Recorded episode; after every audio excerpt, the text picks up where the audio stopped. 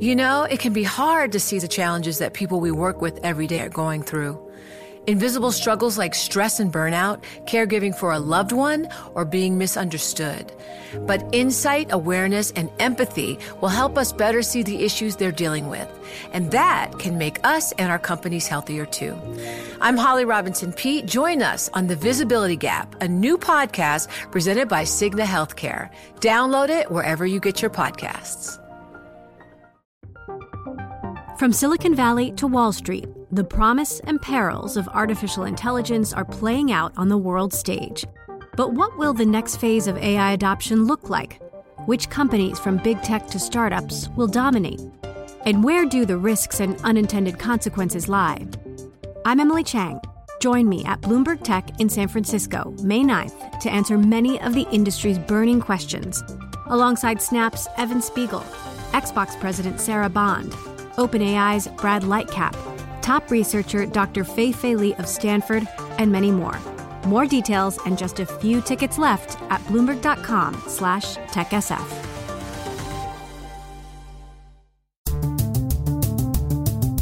I'm Stacey Marie Ishmael, managing editor of crypto for Bloomberg News. And this is Bloomberg Crypto, a daily Bloomberg iHeart podcast. It's Tuesday, August 16th.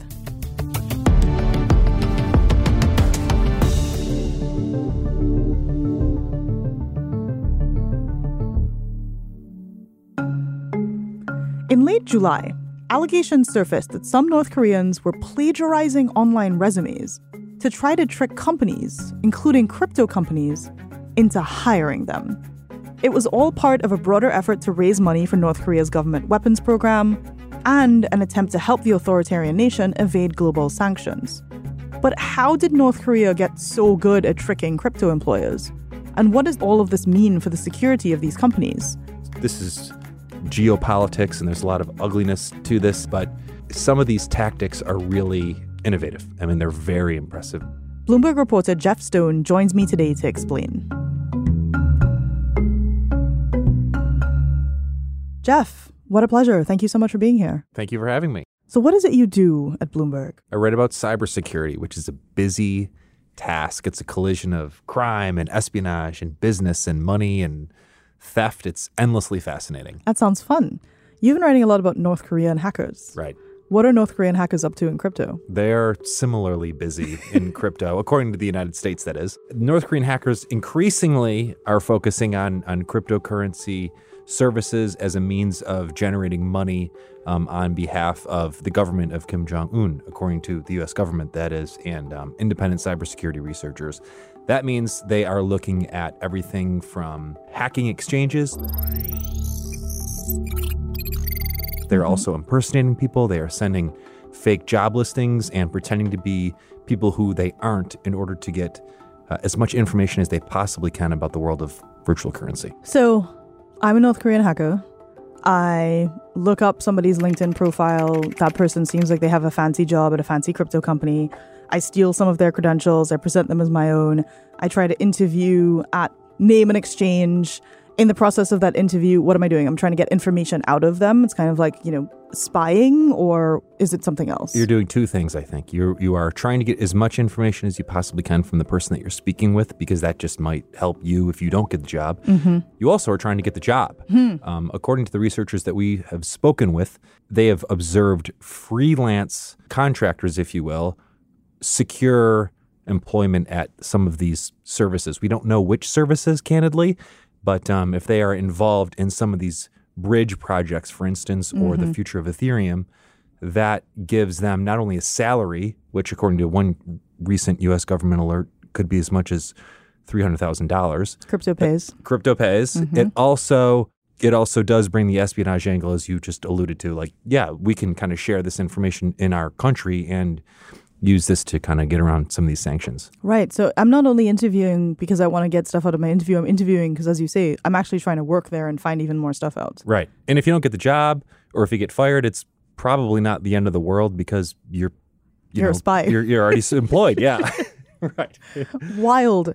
Now, so North Korea, when did they first start realizing that kind of crypto could be a meaningful revenue generator for them. It's difficult to peg that to a specific date, but some of the conversations that we've had indicate that this would have happened probably four, five, six years ago. Mm-hmm. You might remember the Bangladesh bank heist. Um, there was a number of financial, big financial hacks. They tried to steal a billion dollars from the Bangladesh bank. Um, central bank via the SWIFT network. Mm-hmm. Bangladesh's central bank, which is pretty vulnerable to a, high, a cyber attack, has been attacked. It is a murky story, and it's a murky story about vulnerability and it's about cyber. Two sort of transactions. The first one was about 81 million US dollars.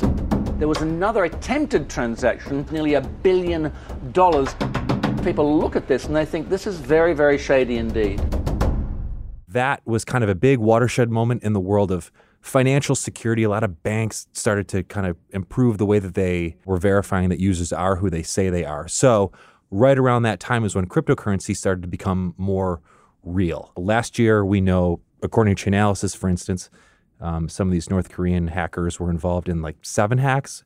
We've already seen that, you know, significantly more and raising more money in the first half of, of 2022. So, you know, you say they're they're raising even more money in this year. Like, what are the sums that we're talking about? According to public uh, charges, at least, uh, the Lazarus Group, which is uh, North Korea's state-sponsored hacking organization, took as much as $600 million in the hack on Axie Infinity in March. That's already significantly more than they uh, are accused of stealing last year, which was $400 million. Um, and there, there have only been more incidents since then. Uh, the blockchain company Harmony said in June attackers stole an additional $100 million. And um, there's a Nomad breach, which is still under investigation, but attackers stole 190 million from Bridge Protocol tool there. So again, it's hard to pin it down to a specific figure, but it's it's significantly that's more a lot, than yeah. we've seen. Yeah. That's that's a lot of money, and all of those are hacks that were big enough for you know us to cover them here at Bloomberg. So there there are certainly things that we are paying attention to. Well, what I'm getting from you is it sounds like the North Korean hackers are good at their jobs. Sure. Let's talk about the people who seem to need to be better at their jobs. Like I'm a recruiter. Why am I getting spoofed? by somebody with a fake resume. Like, what's going on? It's hard to find people.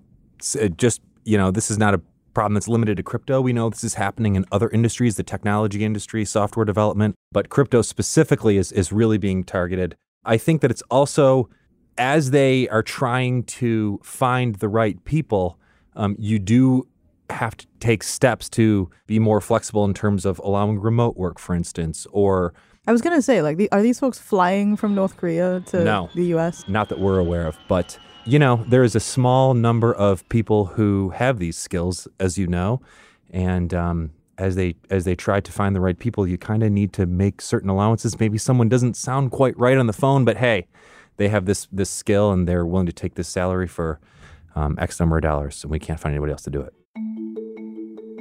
So, okay, I'm a recruiter. I'm stressed. I'm busy. I have some CEO being like, hire more people. I'm hiring more people. Fine. Humans make mistakes. But the thing that seems bigger to me is the fact that these, as you describe them, crypto bridges, which you can think of as like protocols that let you move crypto from one thing to another thing and, you know, a highly simplified version of what's going on, these things get hacked a lot for a lot of money, fairly frequently.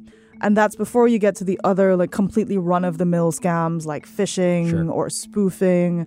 As an as an industry, is crypto getting better at its security practices from like your perspective as someone who's covered this more broadly? From my perspective, it is not. I, I would, candidly, I would just, I, we talked about the Bangladesh bank heist a few years ago. There was a number of big financial hacks. I would expect personally this first six months of this year to really be kind of, you know, no industry can stand to lose X number of billion dollars. It's quite- in- it's in embarrassing. A year. It's it's embarrassing. It creates, you know, there's the issues that have to do with trust, which obviously has so much of um, the root of, of this industry. So to lose so much money so quickly, we know that real people are, are really losing um, significant amount of cash. And we're we're hearing candidly from people who are trying to get more into crypto and see it as a investment opportunity and something cool and new and interesting to think about. And it's hard to know the difference between scams and real services because the names and you know it's it's just really scary to hear about these massive dollar figures. Yeah, and this is this is an industry that loves to say, you know, do your own research. Sure. But it sounds like even the people who are doing their research are still getting into trouble. Is there is there kind of a degree of sophistication that's being deployed against these companies, or is it you know much more run of the mill? It, it is it is as run of the mill as a typical email scam that you might have seen against a bank um, a few years ago. Uh, we previously have have written about some instances where these crypto scammers would hijack Twitter accounts, for instance. Mm-hmm. Those Twitter accounts would be often be verified; they would belong to real people. And often like heads of state, yes. you know, very specific people on the internet. Yep. Great example. They are soliciting donations. They are raising a ton of money in a very short amount of time, even before those crypto scams are removed from Twitter. So, you know, I think there was some Bored Ape activity earlier this year that was fraudulent or Yeah, the Bored Ape Instagram got hacked because of, you know, probably like social engineering. Somebody Right. clicked on a link they shouldn't have clicked on. Social engineering is not complicated stuff. It's it's sending a fake text message that looks real that tricks the wrong person into providing their username and password. You only need to do it successfully once in order to make a lot of money. So, you know, as an example of that, I get constant text messages like pretending to be, this is Chase and you need to change your password. And here's this really skeptical looking link that you Sure. should click on and give us all your information. But it can also be, you know, somebody calling someone up and saying, hey, I, I, I work here and I've locked myself out of my password. Right. Can you help me reset it? That seems to happen. We've also, y'all have also been reporting on things like SIM swapping, Sure. which sounds fun. What, like, what does that mean exactly? Well, SIM swapping is endlessly fascinating. Similarly, broadly defined, um, it it involves you losing control of your phone number.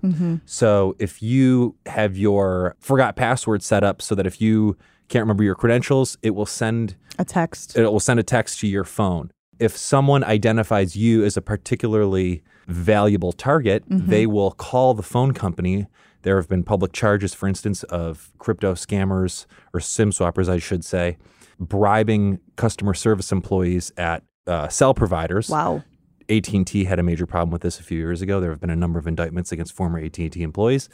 They're not paid a lot of money when they're working in a retail store. It is as simple as bribing a retail employee to um, make this change to someone's phone account. You take over their number, you then have access to their passwords. So anybody who's texting me, whether that is, you know, my Gmail reset or like my friends in the group text, Right. that's all going to somebody else's phone. It's that's correct. You can't access your phone at all. You can't access any of your apps or your accounts. I should say that's not a problem with crypto necessarily. It's a problem with the way that users are authenticated.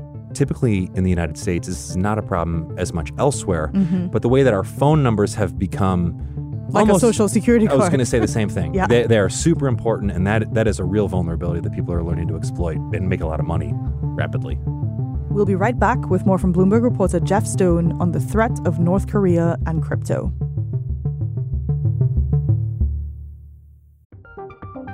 From Silicon Valley to Wall Street, the promise and perils of artificial intelligence are playing out on the world stage. But what will the next phase of AI adoption look like? Which companies, from big tech to startups, will dominate? And where do the risks and unintended consequences lie? I'm Emily Chang. Join me at Bloomberg Tech in San Francisco, May 9th, to answer many of the industry's burning questions, alongside Snap's Evan Spiegel, Xbox President Sarah Bond, OpenAI's Brad Lightcap, top researcher Dr. Fei Fei Li of Stanford, and many more. More details and just a few tickets left at bloomberg.com slash techsf.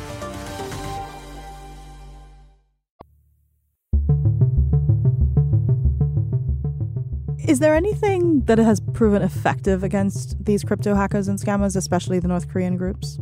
The problem with trying to stop some of these attacks and these campaigns is they are developing as quickly as this technology. Mm. Some of the conversations that we had recently with folks from Mandiant, for instance, indicated that no longer are these hackers just targeting end users. They're no longer just targeting the exchanges. They are now trying to get jobs with these bridge services, for instance, and, and get uh, an edge into um, some of the changes to Ethereum that might be coming up. So I don't think there is any silver bullet to solving these issues. It's just a matter of constant diligence and really, I think, adopting the mentality that you are vulnerable and, and people are trying to get in there in ways that maybe you didn't expect. I know that's not super helpful, but it's what we're seeing. Well, certainly one of the other things that we're starting to see is that the US government is really cracking down. You know, the recently the US Treasury Department issued sanctions Right. on something called a crypto mixer. And if, if you think about what a crypto mixer is, it's imagine you have, you know, some Bitcoin, some Ethereum, some Shiba Inu, some Doge, and you want to, shall we say, obscure the origin of those various bits of, of currency and where you got them from, you would put them into a mixer, which effectively like anonymizes those transactions and spits out something that's a little bit harder to trace. You can imagine that services like that might be very attractive to, say, North Korean hackers. Right. right. and so, what, what, what has the US Treasury Department been trying to do with these services? They're trying to stop North Korean hackers from using them in whatever way they that they can. What's particularly interesting about this is the way that these mixing services have become kind of an extension not in every case. In some cases, according to the U.S. government, though, they've become an extension of this larger um, cybercrime issue. You know, we we saw as recently as as earlier this year uh, allegations that a, a different mixing service was used, particularly for ransomware. So. Um, it's not only this kind of large scale crypto theft, it's when something is taken via extortion, they can, you know, kind of run it through some of these um, mixing services to kind of hide their activity in a more effective way. And of course, the goal of that is to make it harder to trace those funds and ever get them back Right. for the people who've been scammed or That's hacked right. or extorted. Yeah, Yeah, like you said, pretty much an arms race. it is. it very much is an arms race. It's very interesting. And the U.S. government, look, I, I don't think a few years ago, um, I'll speak for myself, I didn't expect the United States to move as quickly as they have in terms of trying to combat some of this stuff. Um, we've seen some really big seizures over the past year or so that um, not long ago would have been uh, obviously significantly more difficult. We know they're trying to staff up very rapidly. Is there anything else that has surprised you other than perhaps the, the size and frequency of these hacks? You know, like you, as a reporter in cybersecurity, suddenly now having to get up to speed on what a bridge is and what a mixer is. Yes, that has been that. Thank you for pointing that out. That's been extremely surprising to me. I didn't expect that. But the way that these suspected North Korean hackers are attuned to the culture of not only Western culture and the U.S., but really like Silicon Valley. There was there was research that came out from Google um, not long ago uh, indicating that that this group, the Lazarus Group, this is the same group that carried out the Bangladesh bank heist, the same group that targeted Sony Pictures years ago and released all of those emails and um, inspired a condemnation from uh, former President Obama. This same group is now like uh, creating fake versions of Indeed.com, creating fake versions of a Disney careers page, and they're using those in really targeted espionage operations to get a little bit of information from a very small, specific set of targets, and it works. So that is really, um, you know, this is crime, and this is this is geopolitics, and there's a lot of ugliness to this, and obviously, the North Korean government being what it is, but some of these tactics are really innovative. I mean, they're very impressive and very they're, they're they are surprising. No wonder they're getting hired by crypto companies. Yeah, right. it's not a joke. It's a true story. Well, thank you so much for being on the podcast. I really appreciate you taking the time. Thank you for having me. I'm, I'm such a fan. You can find more of Jeff Stone's reporting on the Bloomberg Terminal on Bloomberg.com or follow him on Twitter. He's at Jeff Stone 500. On the next episode of Bloomberg Crypto, cars, especially luxury cars, have always been a marker of wealth. But for many crypto investors, no single car has driven so much interest as the Lamborghini. To better understand how the Lambo came to be one of the most visible status symbols in crypto, I'll be joined by Bloomberg reporter Hannah Miller and crypto venture capitalist Peter Saddington. This is Bloomberg Crypto, a daily podcast from Bloomberg and iHeartRadio. For more shows from iHeartRadio, visit the iHeartRadio app, Apple Podcasts, or wherever you get your podcasts. Send us your comments, questions, or suggestions for the show to crypto at bloomberg.net or find us on Twitter. We're at crypto.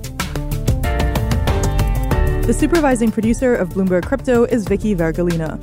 Our senior producer is Janet Babin. Our producer is Shannon Barrero. Associate producer is Ty Butler. Desta Wonderad is our engineer. Original music by Leo Sidran.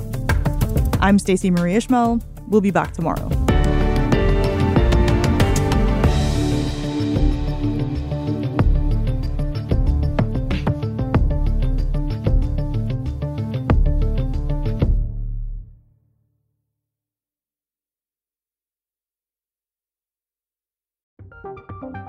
From Silicon Valley to Wall Street, the promise and perils of artificial intelligence are playing out on the world stage. But what will the next phase of AI adoption look like? Which companies, from big tech to startups, will dominate? And where do the risks and unintended consequences lie? I'm Emily Chang. Join me at Bloomberg Tech in San Francisco, May 9th, to answer many of the industry's burning questions, alongside Snap's Evan Spiegel, Xbox President Sarah Bond, OpenAI's Brad Lightcap, top researcher Dr. Fei Fei Li of Stanford, and many more.